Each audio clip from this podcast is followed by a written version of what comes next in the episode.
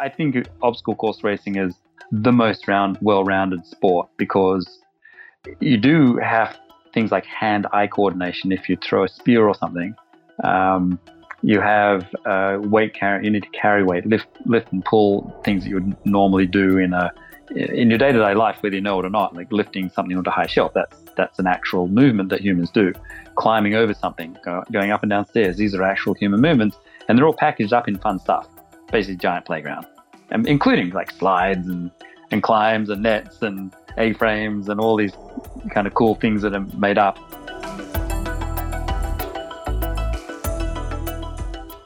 Hey, friends. Welcome to this week's episode of the HVMN Podcast. This is your host, Geoffrey Woo. You've heard of Spartan races, Tough Mudders, and the popular TV series Ninja Warrior. These activities or sports actually all fall under the umbrella of obstacle course racing. In 2014, the World Obstacle Course Racing Federation was formed as the international governing body to supervise and sanction the sport. And in this episode, I speak with the president, Ian Adamson. He's an experienced and world record breaking adventure racer. We touched upon the history of the sport with its roots in military training. We talk about Ian's war stories as an obstacle course racer, discuss his nutrition and recovery strategies, and ultimately the explosive growth and popularity of the sport. Hope you guys enjoy the show and learn something new. Hey, Ian, how are you doing? I'm doing great. Thank you so much. So adventure racing, obstacle course racing. I did actually did my first Spartan race at the San Francisco Giant Stadium about six months ago. It was our company and a few of us decided to do a Spartan race together. For the folks who haven't tried Spartan races or done Tough Mudders or don't know what adventure races are, can you describe this new sport? That's a good question. It's pretty much what people have been doing since the dawn of time, but with our ability now, and certainly in industrialized and advanced countries or more economically advantageous countries, we have more leisure time. So having leisure time, people tend to still be driven to do these adventurous things. A lot of obstacle course races today don't know any of the history. It's not new. This stuff has been around for a very, very long time. In the modern era, uh, obstacle competitions as we recognize them today were really formalized by the military. And the hmm. first military competitions were in the World Military Games, and it was 1946 that it became an actual event. It's actually a military pentathlon. And people these days, they see the military pentathlon runs, which are quite short. I think it's 600 meters, and they mm. go very, very fast over a set of standard obstacles.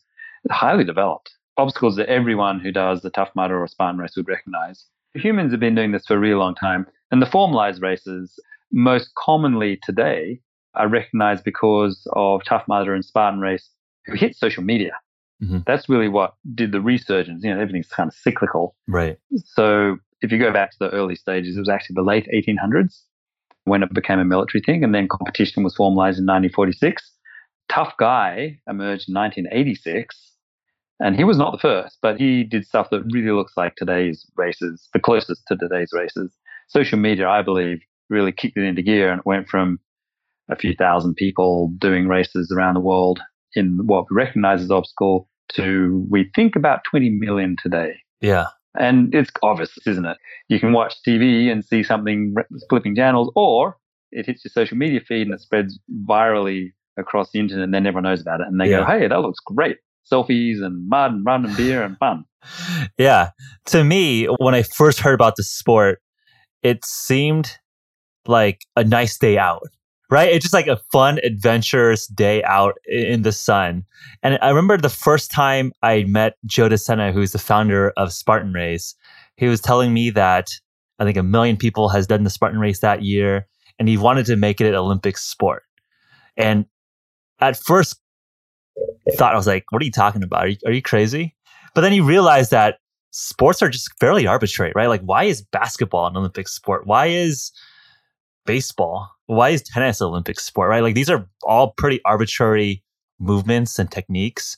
And if you think about obstacle racing and just traversing territory, obstacle racing is a very primal movement. So it actually started making sense. Yeah, like why not obstacle course racing as an Olympic sport? I agree. It's uh, you're right about the nice day out. I think that's one of the things that really gives attraction is that it's a nice day out. It's a really nice day out. Yeah. And you get to do it with your friends and you get to have a beer at the end and it's fun and it's natural to how we move. I think that as humans, we do have a great capacity to run, move, climb, carry. That's what makes us human. And using that in a race, people don't necessarily understand why they like it, but it's because the exact same reason that kids play in a playground. If you take them to a playground, they don't sit and watch. They go and play on the stuff. Right. Well, adults are no different. We just tend to get a little disconnect as we age with what is intrinsically fun for us and something that we do as humans. Yeah. So uh, that's obviously one of the many reasons that makes it to me a real, tangible, fun, engaging activity, if you like. Yeah. So would you describe for our audience here who might have done an obstacle course, right? Like what are the main obstacles? I know there's things like rope climbs or carries. Do you guys bucket that into different categories? How do you think about it formally? There's no formal construct around what the obstacles are, but I tend to say under, over, through. Okay. So you go over something, under something, through something, and then you carry something or lift or drag. So there's weight typically involved. Useful stuff, things that people would do in undeveloped countries in their daily routine. They're going to carry water probably and firewood, and they're going to maybe go up and down hills and they might have to run if they're late for something. So that's normal to what humans do in naturalish environment.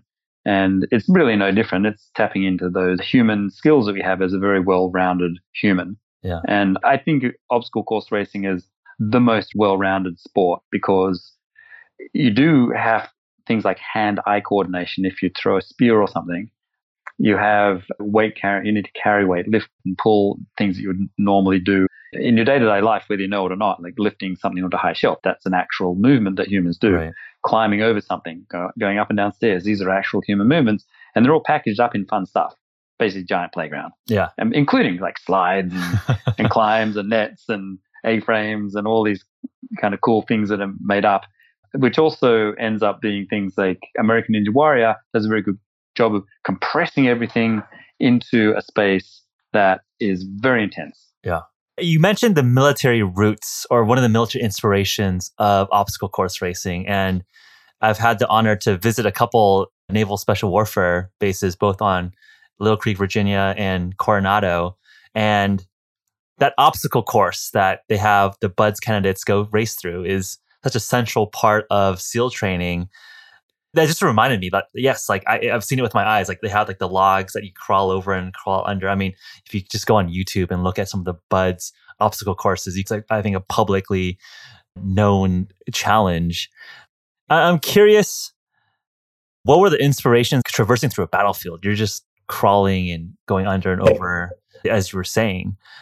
I'm curious in terms of the military techniques, how much of an interface are there with the best practice from the military, with the athletes? Curious how much cross pollination there is still. Well, the, the military obstacle courses have a very specific reason for what they do. It's because of, of combat readiness. Right. So if you look at the special forces, like the SEALs, the Rangers, and all of the other branches of the military, what they're doing is they're encapsulating things that they actually need.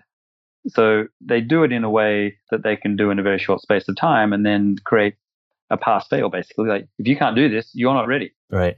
So you got to be ready. Yeah. you got to pass it. Yeah. And then the modern obstacle course race elements have borrowed heavily from military. The first one to really do it in a big way was Tough Guy out in England in Okay. 1986, and he was recreating the trenches of warfare in the First World War, amongst other things, but then started adding in these kind of military-like training obstacles. So Yeah. that's the military tie. And then the historic root of that goes back to a French guy in about 1899, I think, who was looking at functional training for all humans. And it was the common route, interestingly, to parkour, kind of this human movement. Yeah. Parkour looks Um, really fun too. Yeah, and Yeah. there is a, a relationship that most people are not aware of. You know, so we're 100 years past that now, but Right. they kind of diverged. And one went to the military training route, and then parkour was more of this overall human training thing, which has evolved to now become, in some cases, competition. Because they also are in the system for recognition by the Olympic Committee to be uh, recognized as a sport. And that's where you asked an earlier question what makes something a sport? Right. Well, there is a big difference between an activity and a sport. And this causes a lot of conversation around obstacle course racing because some people, quite rightly in some respects, will say, well, it shouldn't be a sport. We don't do that. This is our thing. We do this. That's not what we do. To me, my answer to that is, well, their concern appears to be formalizing the structure around a sport uh, includes creating standards, but the standards are not what a lot of people think of. The standards are to make the sport safer, cheaper, more accessible uh, for most people. And that really means you have a general structure around the standards of is that obstacle safely designed, constructed, and maintained? That's mm-hmm. the standard. Doesn't change the obstacle. Allows the race producers to make whatever obstacles they want, provided it doesn't fall down and kill someone. So that's a standard. Another standard would be a standard of medical care. So you're going to have things like, well, if the water is more than six inches deep and you can't see the person, then you have to have stuff around that to make sure that the people don't die in the water. Right. And you have a minimum level of medical, emergency medical services around that and then protocols to deal with it. Yeah. There's safety things that do not affect the race other than make it safer. Yeah. Making things safer also drives down the insurance costs. That makes them cheaper. Hmm. So when people say, well, you know, you're going to wreck the sport by standardizing it, not standardizing the nature of these evolving things, this kind of dynamic growing animal of obstacle course racing, which goes off in unexpected directions, that's not what it is. So the structure is different. The structure of sport is really affording the ability to get to a bigger platform. Yeah. And a route for people who want to compete to compete at a high level in a structural way so that it's accessible to absolutely everyone. I think the argument that makes sense for me is that I'm going to pick on rowing because we have one of our colleagues on the team rowed for Great Britain as a double world champion rower, but no one watches rowing. Like, I don't even know how many rowers there are. If 20 million people did obstacle course racing last year, in a lot of ways, obstacle course racing is a bigger sport than rowing. Even though I, yeah. I, personally love rowing, it's, it's like a fun activity and obviously a lot of history with the Oxford Cambridge boat race and, and all of that. But in the sense of sport and, and involving people, I think there's something towards the fact that sport is an activity or a competition you can do with other people, right? And there's clearly some signal that's going on that people are gravitating towards this modern sport of obstacle course racing. Yeah, that, that's the way I think about it. It's like, okay, if people want to do this as an activity, they want to compete in it. Like, who are we to judge that this is a Olympic level sport and this is like a not Olympic level sport? And that's right. And there's many sports and there's much recognition and there's all sorts of requirements to go around it. When Joe DeSena came up with the proposal of take Spartan race to the Olympics, structurally that's not a possibility because you can't take a brand to the Olympics. Yeah. You can't be you can't be a brand, you can't do it. There's no system structure or route to do that. Right. The sport is different. That's why you need take things from being an activity, like a grouping of people doing a lot of stuff, which is what obstacle course racing arguably is, and then putting structure around it so that it is a sport. Now that's a complicated thing in and of itself, and it takes most activities decades or even centuries to to get to that point. Yeah. We've gone about it a slightly different way. When I say we, is that I worked with Joe a full year on figuring out if it was possible to take Spartan race to the Olympics. Answer being no. But if you create the sport, then it is possible to get the sport recognized. And the sport is inclusive of everything, yep. meaning all the brands, all the advertisers, all the supporters, all the parties of interest, whether that's training, safety, medical, it goes on and on and on, right? Yeah. Sport is big. If you can put all that together and you do have a sport inclusive of all the brands, the tide rises rapidly, which of course floats all the boats. So yep. everyone benefits. Yep. Everything gets cheaper, more accessible. There's more media around it like this. These kind of discussions are part of that media thing. Yeah. And eventually, done right, if a sport can be created and then get recognized, it has a shot potentially at getting a medal event at a, an Olympic Games. That's always a possibility out there somewhere. Yeah. And if you do that, then you're on a really big platform. So then you've got 5 billion people watching you. Yeah. And that drives money, which drives prices down and makes them more accessible. Yeah. And I think it also just uh, adds a legitimacy where it encourages more and more high schoolers, middle schoolers to have like an obstacles course racing program. I played tennis growing up and there's a tennis program at my high school. Pete Sampras's championship plaque is on my high school tennis court wall. And it's like, oh, like this is like legitimate use of a kid's time. Yeah, why why not obstacle course racing, right? I think you can make a similar argument perhaps with like esports, right? Like gaming is exploding. Whether that's going to be a sport or looks more like a chess, I think there's some discussion and nuance there. But I actually want to talk about your personal story. I know that you've been involved personally as an adventure racer yourself for for years, decades, right? How did you get into the sport? I got in through friends. It was kind of car crash curiosity for me. I was supporting friends. It was 1984. Yeah. Uh, I had some friends that were Olympians actually in uh, single sports like uh, Nordic skiing. So they're very good athletes. Uh, they were doing back in the day called, it was called multisport. It got changed to adventure racing as the common lexicon for describing the sport. But back in the day, we were doing this multi-sport thing, yeah. which was really, for lack of other words, it's kind of wilderness obstacle course racing. And that had been in the modern era really started kicked around in the 1970s and started getting formalized right around 1979, 1980. So I got involved quite early. But as a support crew, they were sort of complex, still to this day in the adventure world, the wilderness side, they're sort of complex and they requiring a lot of stuff. So this particular event was called Wild Trek in Australia in the Southern Alps, which there is, believe it or not, snowy Alps in Australia. I was going to say, uh, so is it Alps in Europe? Okay, this I guess yep. the Alp mountain range extends on to Australia. There are what they call the Southern Alps. Okay. Which is odd. They're not very big, but they're, they get snow. So okay. Nordic, we have Nordic skiing, yeah, orienteering, running, not quite mountain biking in those days. In those days, we used cross bikes. We didn't really have mountain bikes of any sort.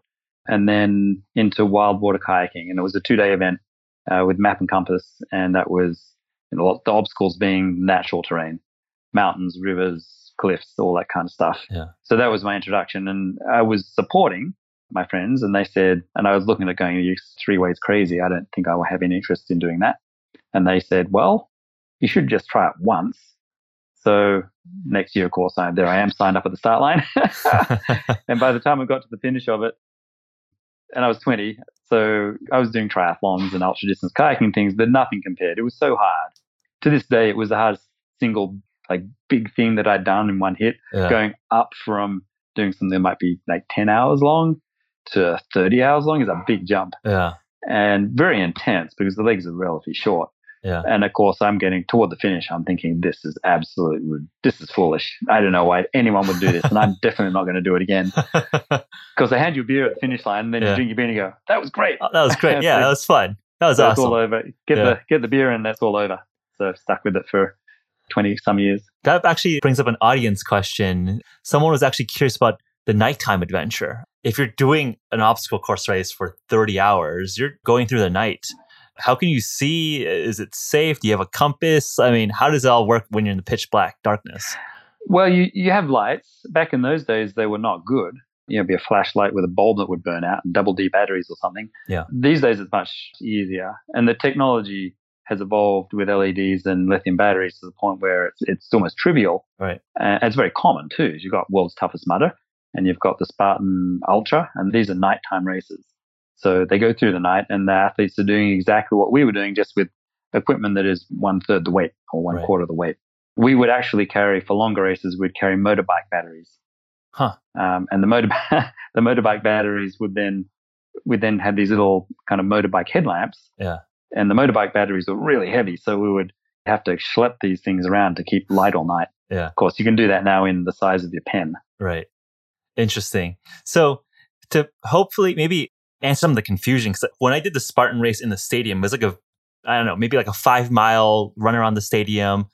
I think people were finishing in an hour, an hour and a half. So those are on the relatively short side of an adventure obstacle course race. And it sounds like there are, you know, multi-day ones. You know, what are the longest adventure course races that you guys that you guys know about or aware of or are involved with? Well, it's probably worth going from the the shortest stuff. Yeah. So we've formalized now uh, what we call Ninja OCR. So people are familiar with Ninja Warrior yep. on television, and probably now Ninja versus Ninja.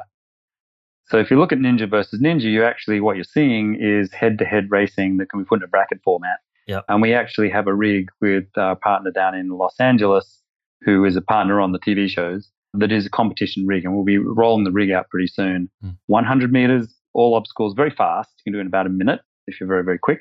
Uh, achievable for most people. So if you like Ninja Warrior and you go, I want to do that, that's your chance.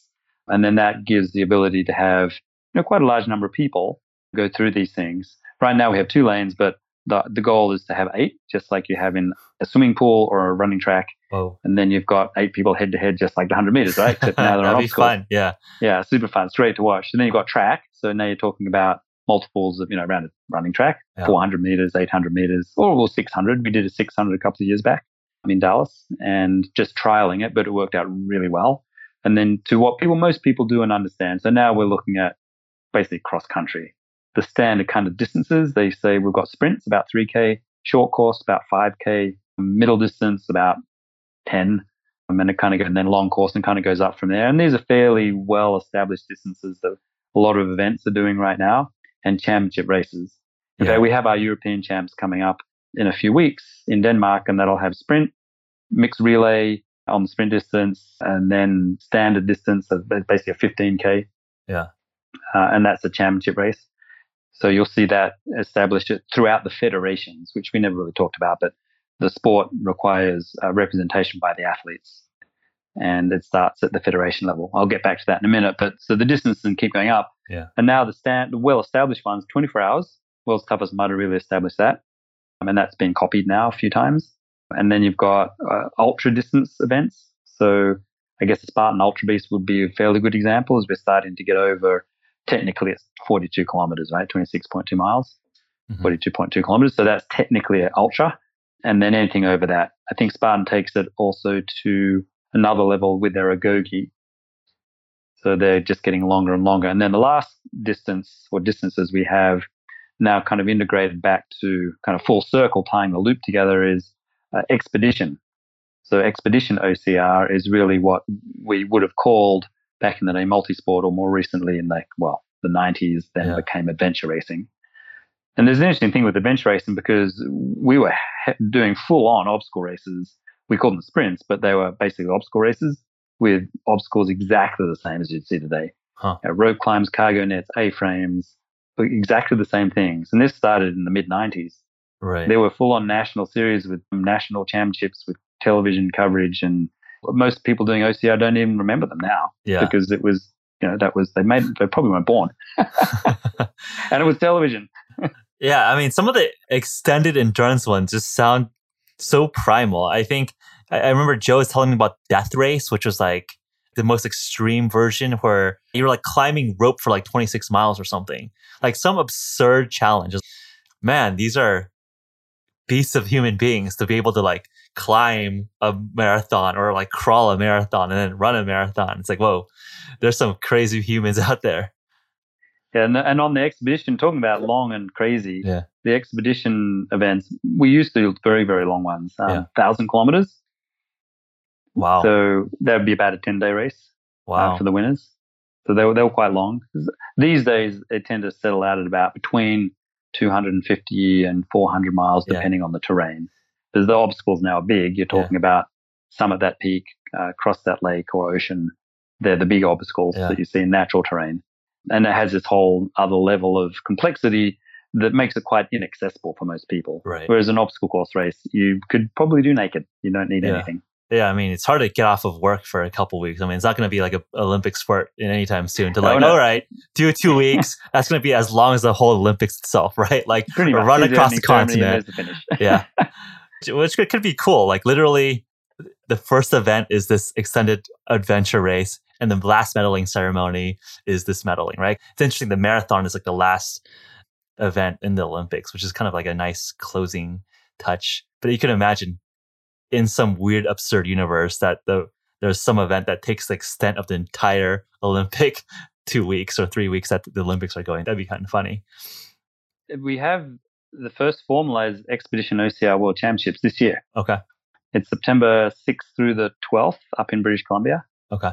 It's a well established event company that's been doing it since 2001. Yeah. So it's been around for a very long time. Something else that happened just last week was the Eco Challenge announced they're coming back in 2019. Yes, that's actually one of the questions. Someone asked about the Eco Challenge and Bear Grylls. Can you talk about that and explain that for our audience? Well, I can't talk about it much. Okay. At this Are- point, there's some logistical and corporate and financial things that have to be done, Yeah. but the announcement's been made. So the original team from the Eco Challenge is back producing, and they, that's Mark Burnett Productions. So mo- a lot of people know Mark Burnett from, Survivor. well, these days he's head of MGM Studios. He produced the Eco Challenge and then Survivor and The Yeah. Apprentice and on Yeah. and on and on, kind of created reality television. So he's a very well known, extremely savvy producer of events and shows, as people probably recognize because they switch their TV on. They're probably watching a Mark Burnett show a lot of the time. Yeah. So the event format's expedition. It's or adventure racing, whatever you want to call it. It's Right. the long, difficult wilderness, deep wilderness navigation, stressful stuff that creates great television. Yeah. I can imagine that some of your best athletes there are going to be ex special ops. I mean, that's what that sounds like. I mean, that's what they do. Right? That's how they train. Literally, like, here, take a backpack, 80 pounds, and like walk across a mountain. You would think so. You would think so? Okay. but that's that's not how it planned out. though. really? So who In are their the- who are their best athletes? Are, where do they come from? Are these uh, triathletes? Like, who are you pulling talent Um, from? Well, when I was racing, so we were ultimately we were Team Nike, Okay. and we were almost undefeated over about 20 years Hmm. of racing, and that's multiple races a year. Uh, But that's really a squad. We were a professional team, and we were full on professionals. And we quickly figured out that we needed people who could win no matter what. And that ended up being world champions. So we would pull world champions in all sorts of sports. We had world champions in mountain biking, road cycling, orienteering, triathlon, biathlon, skiing, you name it. We had world champions who knew how to win Yeah. and that and then we groomed and trained them basically to be strong in everything because you can't have one person weak in one thing it just doesn't work and people would think oh we need a navigator Yeah. well you no actually you need four navigators if you've got four people Right. because you're going to get really tired at some point and you're not always thinking straight and you need people backing you up and, and it's the same for everything Yeah. uh, the goal was for every single person on our teams to be able to compete at a world championships in a single sport meaning if you could go to the world mountain bike champs and actually qualify you made the grade. But you also had to do that in name a sport, you know, kayaking, multi sports. Uh, in the peak of racing, you're probably going to see the same thing emerge. Is it's going to be the same people who are just absolutely extraordinary athletes, ex Olympians, world champions. That was driven by money, and I think that'll happen again. Yeah. you know, prize money is a big attractor for competitive, successful people, and they Yeah. like to win. Yeah. Yeah, no, fair enough. I think a lot of soldiers would describe themselves as heavy duty trucks where athletes are like fine tuned Ferraris, right? So I, I can understand if you're pulling from world champion level athletes, they're just professionally training just for, you know, adventure racing and expedition, you'll do pretty well against military. I can you see, see, that. you see it in OCR already. You're Yeah. actually seeing people who are winning consistently now at the top level of OCR. We've got Olympic medalists, Yeah. a lot of Nordic ski people, professional runners who compete at a very high level and can win in a single sport. Like uh, Jon Albon is, uh, he's a world class runner. Yeah. Lindsay Webster is, you know, she's a world class Nordic skier. All right.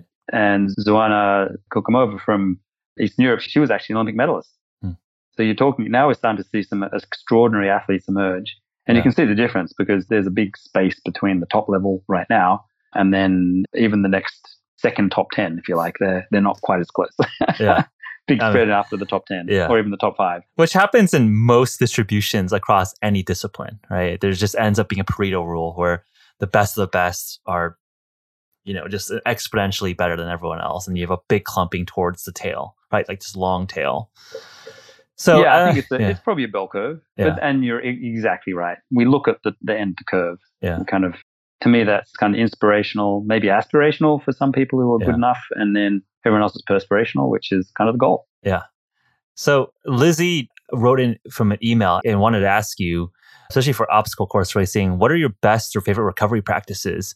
This might be just consistent with like standard best care, but I'm curious if there's anything that you picked up that's specific towards the types of movements that an obstacle course race would entail. Well, for recovery, we're really talking about sleep Okay. as much as anything else. Yeah. So you go through phases after stressing your body. The goal for workout is to stress yourself enough so that you super compensate, meaning you overcompensate a little bit from the stress and get a little bit stronger. You can look at it in several ways. If you don't stress hard enough, so you just kind of go out for an easy something, you're not stressing enough to get a, a super compensation, meaning more than just recover back to where you were. Right. So you need to stress pretty hard, but not so much that you get so much damage that you can't recover. So that's Right. the other mistake. That's overtraining, right? So the trick is train hard enough so you know it's stressful, but then allow enough time to recover fully and repair. So the key is repair. People don't often appreciate that. Now, repair is generally with the release of human growth hormone. So you're going to, you need that hormone to repair Right. and grow. Yes, that's why it's called growth hormone. Yeah. Uh, that's released mostly when you sleep. Yep. Which is a paradox because if you work out hard, you often can't sleep. Yep. Because you're everything's elevated. You've got your metabolism's up and your heart rate. I mean, it's actually difficult to sleep. Yeah. Uh, however, having said that, I think for most people in a regular life where you've got work, family, all this kind of stuff, set aside a day, a week, maybe a Sunday. Say, this is my day. This is where I get to train properly and I get to recover properly. Part of that's hydration, nutrition. So you've got to have full ability to fuel your body with the nutrients and the calories to repair. So that long, hard, fun workout, which is quite often a race on a weekend. That's probably the hardest thing. Do the race, then have that really good, solid sleep afterwards uh, with the nutrition and full hydration beforehand so that you're not in deficit when you go to sleep. Yeah. Any specific diets you're experimenting with? I I know ketogenic diets are fairly popular recently. Any specific devices? I'm wearing a heart rate variability tracking ring right now, which is an interesting sleep tracker to tell how recovered I am, perhaps after a night of sleeping. I mean, I think what you say is like generally good advice. I think I think it's absolutely right. I think it's very hard to find that edge, and I think that's in a lot of my conversations with athletes and coaches. How do you make sure that people are like oh, like training very very hard on the hard days and then taking the easy days and recovery days really well? And it sounds like most people find this issue where they're not going hard enough on the hard days and getting too hard on the easy days. You're not getting any of the overcompensation, supercompensation. You're not getting enough recovery. I think it's very hard. So some of the response has been, okay, let's look at devices or biomarkers. What are your thoughts there? Uh, Have you experimented with some of that yourself?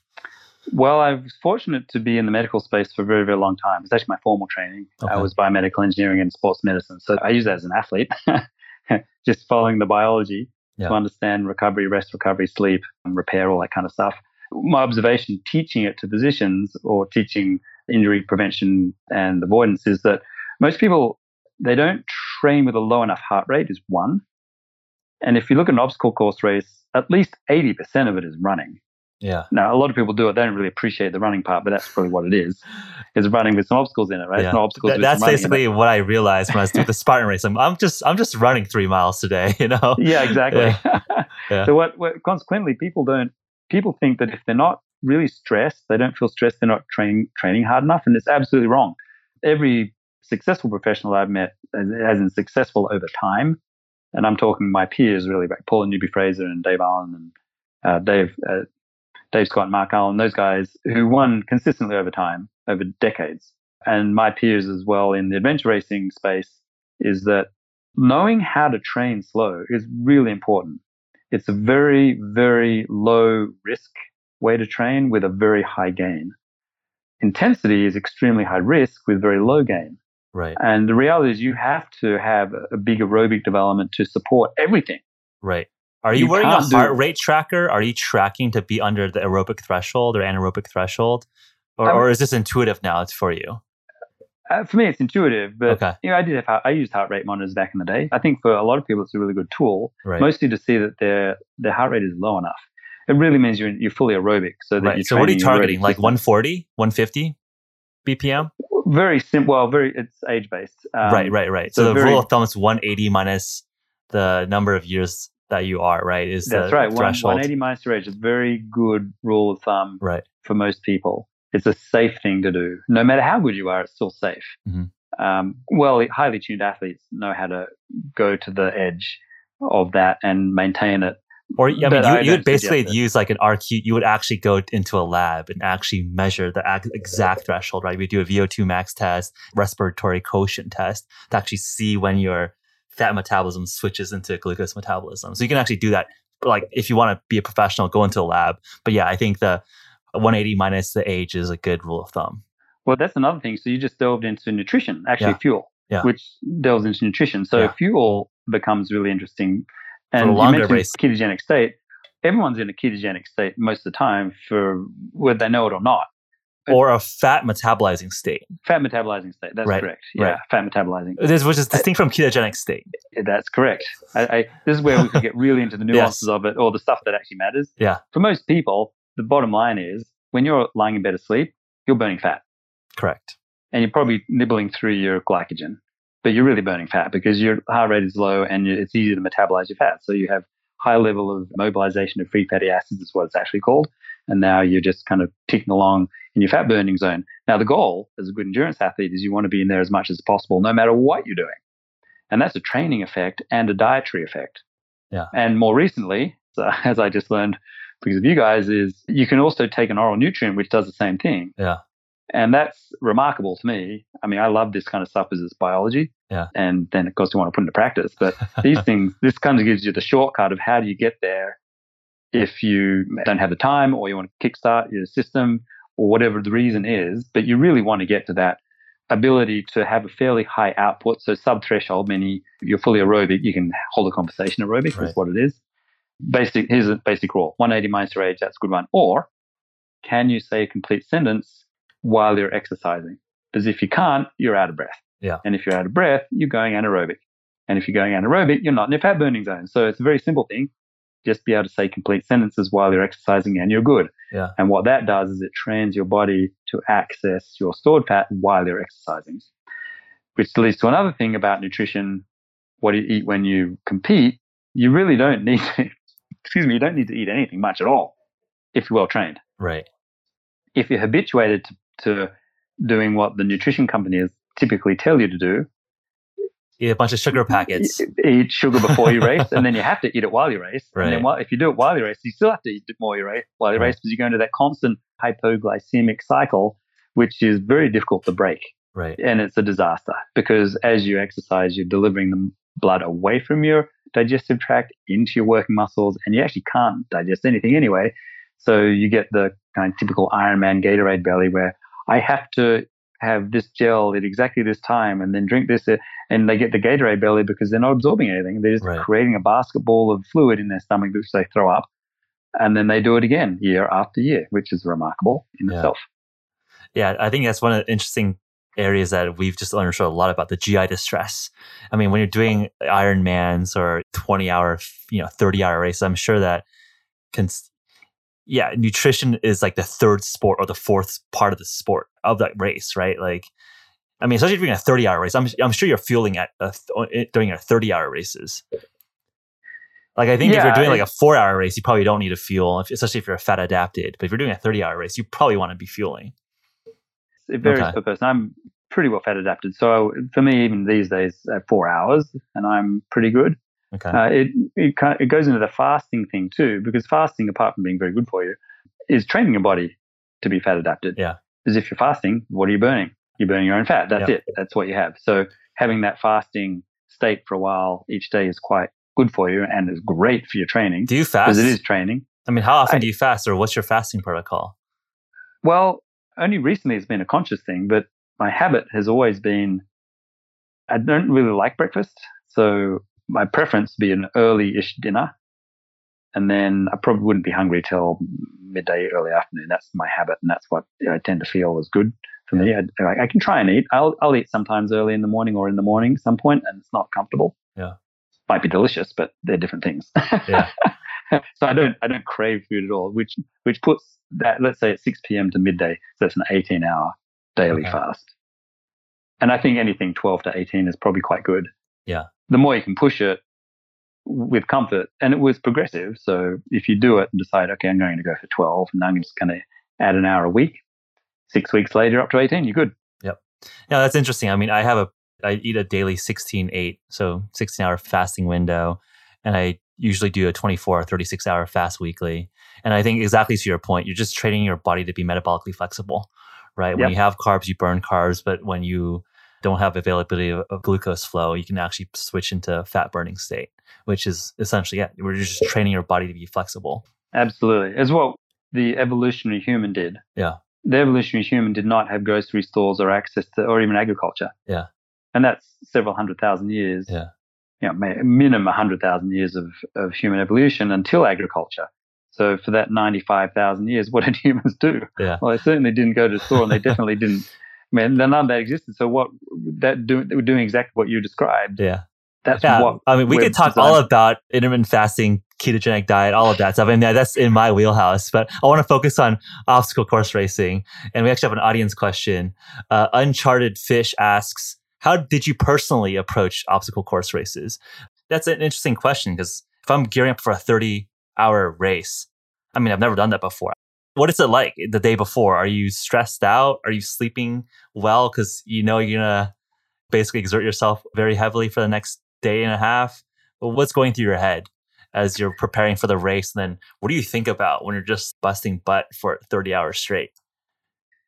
Mental preparation is a training effect too. So being able to put yourself in the appropriate frame of mind is quite important. Sleeping before race is quite hard. I don't think anyone, I'd be surprised if anyone or many people sleep before races very well. Yeah. So I always regard that as a, that's a kind of a wasted night or one that you, you get something if you can, which is fine because you can operate quite effectively and you're just resting, you're not sleeping. You, sure, you're resting. Most people at least be horizontal with their eyes closed, uh, which is fine. But getting to the start line and then it really gets down to what I believe is race strategy. And race strategy means don't go too fast too soon. Um, and almost everyone does. And my habit, even as a professional team, was to walk off the back of the start. Very common that we would hmm. stand behind the start, behind the field. Let them go. You're not going to win the race in the first 100 meters or kilometer or mile, or even five miles or 10 miles if it's a really long race. It happens later if you pace yourself properly. So that means start slow, don't slow down. Ideally, speed up a little bit. So negative splitting is a typically a pretty quick race. Yeah. And that's mentally difficult to do. Yeah. That's you know, pre- preparing yourself to be able to do it and understanding and having the knowledge that it's stressful to be behind. It's stressful to be behind the field, but it's not stressful to catch people and pass them. So if you can get if you can get yourself in that mindset, you're good. Yeah. Very difficult to do. I mean, you see in the pros, they'll lay just rabbit off the front. Some, the very top level might be able to hold it on for the win. That's possible, but not common. It's possible. Yeah. Interesting. So I was talking to an ultra marathoner who runs 10 hour, you know, 100 milers. I asked, what do you think about? I mean, what are you thinking in a 30 hour competition? I mean, I, I, know when I'm doing longer runs, I'm training for a half marathon, an hour and a half, two hours in your own head, not listening to music. I know personally, I just like think through, you know, the business, my relationships with people, to think about my technique, don't get too tired, don't think about keeping the hips loose. What are you thinking about? Well, I guess let's put it in the context of racing. When I was competitive and I raced and I yeah. trained, every movement was for absolute maximum efficiency. Every single nuance of every movement. So it would be every step, every single thing we look, I was looking at, we were looking at would be because races can come down to seconds. Even over seven days, it was not uncommon to have a sprint for the finish. And at that point, as you sprint for the finish, you're thinking about the seconds or minutes you wasted somewhere else in the course. Yeah. So you never want to get to that point where you go, oh, crap, you know, I shouldn't have done that. I should have just taken that line a little better. Right. And that's the nuance of racing, I think, at the top level, or even for yourself, just to maximize, to know that you did the best you could do, which is really up to me what racing So you're is. on point for 30 hours straight. You are thinking about your movement. Oh, yeah. In the really long races, days or weeks, it's even more important. Yeah. So you start, if you're dipping your paddle for 100 kilometers a time in your canoe, you think about the precision of that movement because over a million strokes, it adds up. Yeah. If you're a little sloppy every stroke for a million strokes, that's a lot of that's a lot of waste. Yeah. So don't waste anything.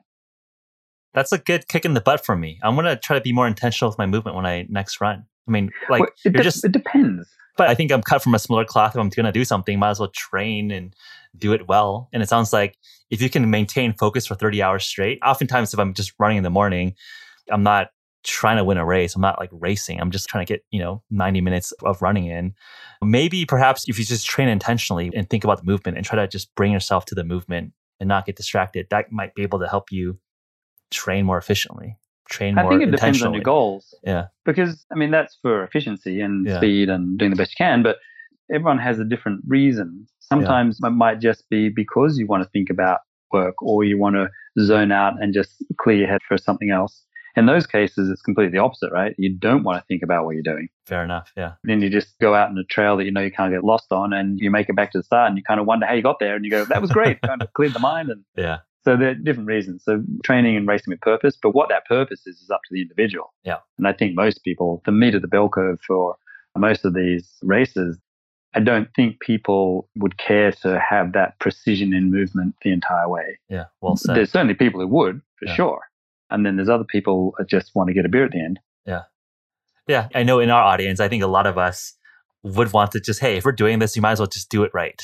I think it's a good goal to aspire towards. Disco Disco 14 asks, you've been a part of a good amount of TV shows based on all the obstacle race shows that are out there. I'm not sure how much experience you have, but if you have some experience, what is it like behind the curtains in some of these American Ninja or Ninja Warrior? How does sport and media intertwine? This is someone who his background is, or her background is someone who's just curious about both sport and media. It depends on the show. So that is correct. Yes, I've had a pretty good career that switched over fairly early in my racing career into event and television production. And then I stayed with that subsequently. So that's about 20 years now. The shows vary a lot. And if it's a pure sport show, like you're shooting the 100 meters in the Olympics, that's a race. Most of the, well, all of the Olympic stuff are uh, competitions at a very high level. That's one style of capturing the images and the story for broadcast. And that's a world away from the other end of competition that's broadcast. You're looking at reality shows. And then in the middle there, something is where you get things like obstacle course racing and American Ninja Warrior. Actually, that's a pretty good example. So American Ninja Warrior is pretty well known. A lot of people see it, they understand it. Uh, it is a real competition with very good athletes doing amazing things on incredible rigs.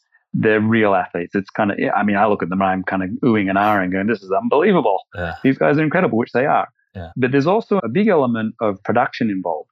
And production meaning the shows are produced, so they're very carefully crafted to capture the best story for the show, whatever that is. Right. In American Ninja Warrior, obviously it's a competition, someone wins. But there's also the crash and burns, the splashing and the, the bumps and the scrapes and the failures and the slips and, and that's part of the story. And the nature of the events are that will happen. And that's obstacle course racing very accurately described, is that everyone going out on the course, whether they're the the top athlete in the world, whether it's name some athletes, Rea Kolbl, Faye Stenning, Lindsay Webster and the females, they're you know, they're they're battling it out and they know they can slip. They could slip on a rope, they could miss a spear throw, they could drop a weight, they could I mean there's all sorts of things that can happen. And that makes for interesting television and makes for good stories, especially when it gets tight and then this person won on this race and that person won on the next race and it just goes on and on. Yeah. So the shows run the gamut of pure sport to something fully produced or even just reality, which in a lot of cases is completely manufactured. Right. For the purposes of obstacle course racing, they mostly race with some great stories because the very nature of the sport uh, lends itself to this really crazy stuff happening, which is exciting and fun. And we know that as athletes, right? You get into the course and it's always something unexpected. Yeah. It's great. Do you have a personal scary story or uh, a most memorable story you can share? Oh, good grief! I'm sure you have many. If you, yeah, I'm sure you have many, but I'm just just want to highlight, you know, one one one story here. I'll describe one of the races we did, which was just a, oh, it was an absolute cracker. This thing was crazy. It was the Raid Gauloises in 1998, and we started at the head of the Amazon in Ecuador, climbed out of the Amazon basin up to the Valley of the Volcanoes, which is this ring of live volcanoes, and then summited Mount Cotopaxi, which is the world's highest active volcano. It's 20,000 feet, effectively. I think it's 19,730 feet or something. And it has a kind of ice cream cone on the top of ice. So it kind of looks like an ice cream cone, right? Except that that ice cream cone is solid, slick ice because the volcano is hot and the snow is cold, Yeah. and uh, a thousand feet of it at the top of this 20,000 foot volcano. And most people, if they summit, if they can summit Cotopaxi, which is not the rule, but if you can do it, it's going to take you about three weeks. So we did it in Okay. 17 hours. And then we continued down the Pacific coast. And, and no altitude sickness or acclimatization. oh, yeah, it's pretty bad. Yeah, So bad you were kind of so you just powered through Up it. and down. Okay. uh, up and down. Yeah, it was pretty bad. It Yeah. was uh, it was incredibly memorable. So that's what uh, that was. And then down the Pacific coast, it was it was seven, it was a ten day race. It was almost a sprint to the finish with the the top teams. So we won. Fortunately, that was just crazy. this sounds fun. I think like me a year ago would have been like, you guys are just crazy. What are you talking about? You guys are nuts. But I, I think speaking with folks like yourself, I mean, I think it just sounds like of an adventure. It sounds fun. Yeah, it was. I mean, that's why I call adventure racing. It was, Yeah. I called it paid to play. It was Yeah. stressful and it was hard. And we got to the point where we looked forward to the suffering. I think that's necessary to really enjoy the sport. You have to like suffering at some Yeah. level. We all do, right? You go into a I think. I think everyone likes to accomplish a challenge. I don't know if people like suffering, but I think everyone I don't know if everyone would say they like suffering, but I would say that everyone likes accomplishing a challenge. I think everyone likes the effect of it. So think of your first tough mudder. Probably know what to expect. Right. And you go into the event and it's 10 miles and you go, oh, and you kind of realize you haven't run ever 10 miles ever. Yeah. And you got to do all this other stuff and you climb a mountain on the way through and you go, oh my gosh, that was, and the time you're just hurting like crazy. All right. But the net experience is exceptional. Yeah. The harder it is, the better it gets, or the better it was. I guess Yeah. is the, the stock phrase. The harder it is, the better it was. Something like that. And that actually describes human nature too. I hope which is so. also the addictive I hope quality. so. I, I which I hope so. I think there are certain people that are wired that way. I hope that it's really everyone that's wired that way. And perhaps the culture around the society around us has made us a little bit soft, right? I think most people are very coddled. And I hope something like the sport that you're creating can encourage people to get out there and challenge themselves. At least that's my hope with the work that we do. Can we push people to be better versions of themselves? So I want to talk Yeah. briefly about what the sport is. Yeah, yeah. So we've talked about kind of events. The the reality is the sport it's a federative system, and that's democratic, and it's federative because the representation is we call it by and for the athletes. Mhm. The members of the international federation are the national federations. The members of the national federations are the athletes. The athletes run everything from the bottom up. So national federations only exist because of the body of athletes in that country that are on everything in the federation in the country. And they're non-profits. It's all volunteer run. Sometimes they employ a, a small paid staff to run stuff. And then they are the members of the International Federation. So the members are ultimately still representing the athletes. It's representing for the athletes, for and by the athletes. A lot of people don't understand that. Mhm. They'll look at me and they say, What makes you the president of something? Well, if you start your own company or organization of any form, the first person who starts it kind of has to run it. There's, Right. there's only one person to start with. It was Joe DeSena's idea, but you know, within a year, it was it couldn't be his organization, so it had to be formed properly, which is a non-profit. Now we're actually found we're a non-profit under Swiss law in Switzerland because that's what we really have to do as a sport organization. It's the right place and the right laws and all that kind of stuff. So we're a Swiss non-profit and we're a federative organization representing athletes through the national federations and then providing them the benefits of as we put it all together. And that's a long way of saying, look, it's about the athletes, it's about you guys Yeah. and girls.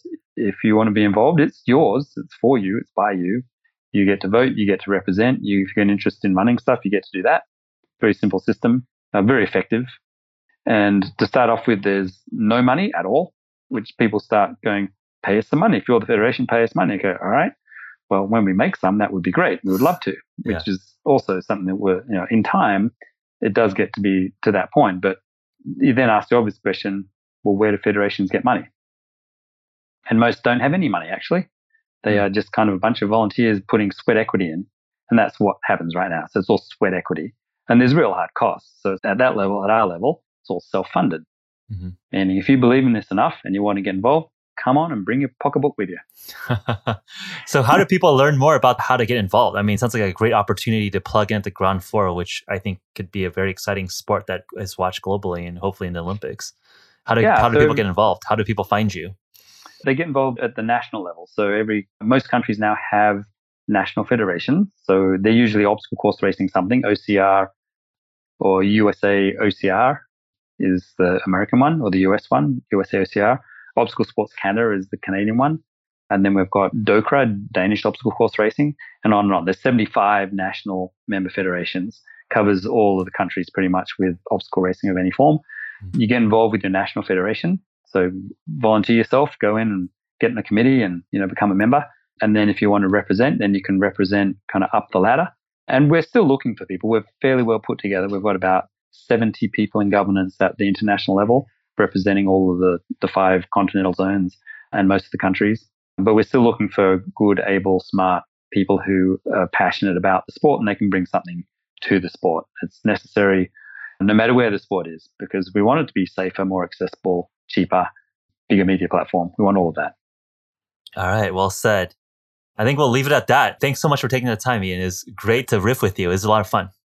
Yeah, of course. My pleasure. Anytime. Thanks so much.